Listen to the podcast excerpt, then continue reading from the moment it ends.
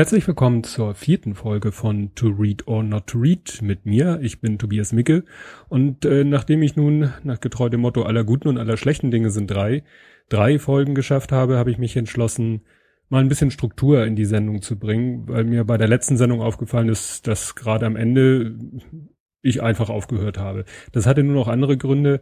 Wer die letzte Folge gehört hat, der hat mitbekommen, dass mich ja vielleicht doch das sehr ergriffen hat oder bewegt hat, über dieses Buch zu sprechen. Ähm, ja, und da fiel mir dann am Ende nicht mehr viel am Ende einzusagen. Das möchte ich jetzt in Zukunft ein bisschen anders gestalten. Ich habe mir einen kleinen Sendungsablauf überlegt, ist ja keine, kein großer Podcast hier, der mich dann aber zwingt, die Sache dann auch, äh, sag ich mal, sauber zu Ende zu bringen und nicht so wie letztes Mal einfach abzuwürgen. Ja, ähm, was ihr gemerkt habt, ich habe jetzt mal meinen Namen genannt, weil ich mir aufgefallen ist, dass ich das bisher nicht gemacht habe. Kommen wir nun zum Buch, um das es heute geht. Und als erstes wieder zu der Frage, wie bin ich zu diesem Buch gekommen? Ähm, ich höre seit Anfang 2014 den Hoaxilla Podcast. Das war so der erste Nicht-Fotografie-Podcast, den ich gehört habe. Und ähm, ja, da wurde dann irgendwann mal davon erzählt, dass äh, Alexa, zu der ich gleich noch komme, gerade an einem Buch schreibt, zusammen mit dem Bartoschek, auf den ich auch gleich noch komme. Und das hörte sich sehr interessant an, was über dieses Buch erzählt wurde. Und dann habe ich es mir halt gekauft, als es soweit war. Zu Hoaxilla ist noch zu sagen, ich war da auf dem Hörertreffen, war ja sehr interessant. Man hat da äh, viele interessante Leute kennengelernt, wäre fast schon übertrieben. Ich sag mal gesehen größtenteils. Man hat auch äh, Horst Blank gehört, die Band von Tobi Bayer vom Einschlafen Podcast, dessen Podcast ich letztens zum ersten Mal mir angehört habe und festgestellt habe, wenn ich so, naja, wenn ich so äh, extrem ruhig rede, äh, unbetont rede, dann klinge ich doch sehr wie er. Ähm, jedenfalls so ungefähr und das fand ich doch sehr interessant. Vielleicht sollte ich jetzt auch mal erwähnen, um welches Buch es geht, nämlich es geht um das Buch Psycho im Märchenwald und der Titel ist Ein Spaziergang durch 24 Märchen der Gebrüder Grimm. Jetzt erstmal zu den Autoren, die ich ja eben schon kurz erwähnt habe. Autorin dieses Buches ist Alexa Waschkau. Alexa ist eine Hälfte von Hoaxilla, also dem Podcast. Sie hat, das ist ganz wichtig, äh, europäische Ethnologie oder schlichter ausgedrückt Volkskunde studiert. Das ist für das Buch sehr wichtig. Äh, der andere Autor ist Sebastian Bartoschek. Das ist, äh, sag ich mal, ein Drittel von Psychotalk, dem Podcast, wo ja auch der Hoaxmaster mit dran beteiligt ist von Hoaxilla. Und der hat, äh, wie der Psychotalk-Titel nahelegt, Psychologie studiert.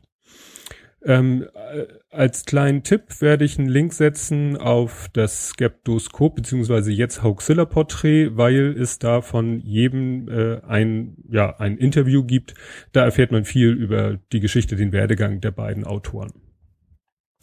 Das Buch fängt an mit einer Einleitung von erstmal von Alexa, die dann mit ihrem ja, Volkskunde-Hintergrund etwas erzählt über die Geschichte der Märchen der Gebrüder Grimm und das ist sehr interessant, weil jeder Mensch kennt irgendwie Märchen und auch die Gebrüder Grimm. Und ich dachte, die Gebrüder Grimm haben sich die Märchen damals, naja, entweder haben sie sich ausgedacht oder so oder aufgeschrieben zumindest, also gesammelt.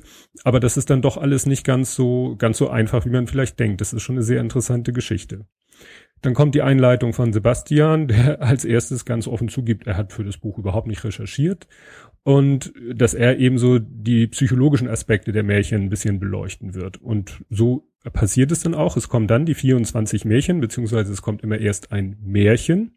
Und da sind auch einige sehr, sehr, naja, ausgefallene und dadurch auch unbekannte Märchen dabei.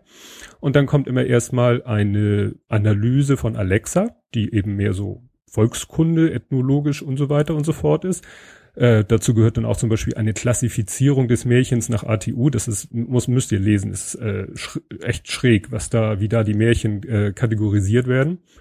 Und danach kommt dann immer äh, Bartoschek mit seiner, sag ich mal, psychologischen Analyse. Und die ist, wie man es von Herrn Bartoschek kennt, immer sehr launisch und dadurch sehr unterhaltsam, aber bringt natürlich auch ein bisschen äh, ja, wissenschaftlichen Background. Insgesamt kann man sagen, ist das Buch äh, beides unterhaltsam, und lehrreich. weil man lernt viel über die Sachen, die sozusagen hinter den Märchen stehen. Also als Beispiel, was, worüber man sich vielleicht nie selber Gedanken gemacht hat, warum gibt es in den Märchen immer Stiefmütter?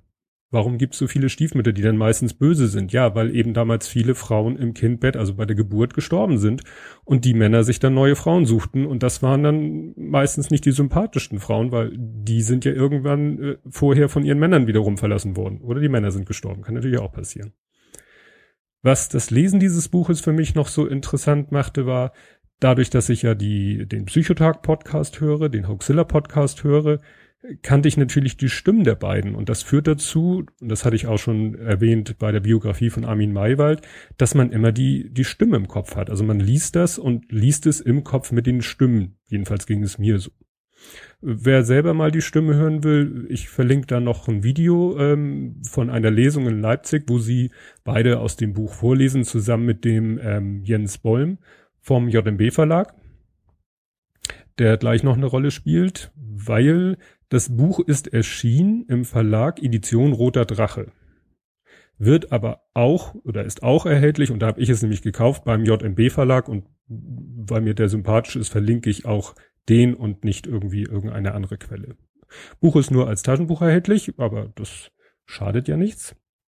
Ja, in den Show Notes werde ich noch ein paar Links verteilen zu, äh, zu Hoaxilla, zum Psychotalk, zu den Internetseiten der Autoren wie gesagt, zu den Hoaxilla-Porträts der beiden oder zur, zur Übersichtsseite und zu dem Lesungsvideo.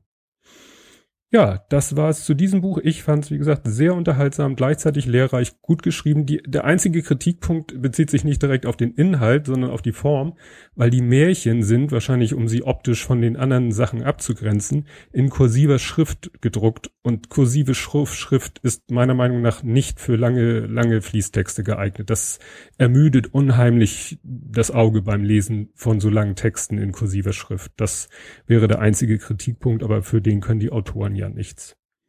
Ja, das soll es für diese Folge, für dieses Buch gewesen sein. Ähm, nächstes Mal geht es um ein Buch, was äh, wieder um einen Roman und zwar um einen, sage ich mal, sehr nerdigen oder geekigen, wie man es auch immer nennen will, Roman, in dem, sage ich mal, eine Zukunft gezeigt, gezeigt, gezeichnet wird, die zu dem Zeitpunkt, als das Buch geschrieben wurde, noch gar nicht so absehbar war, aber doch jetzt in den letzten ein, zwei Jahren erstaunlich schnell nahegekommen ist. Ich verrate noch nicht, um welches Buch es geht, ihr sollt ja neugierig bleiben. Dann bis zum nächsten Mal und tschüss.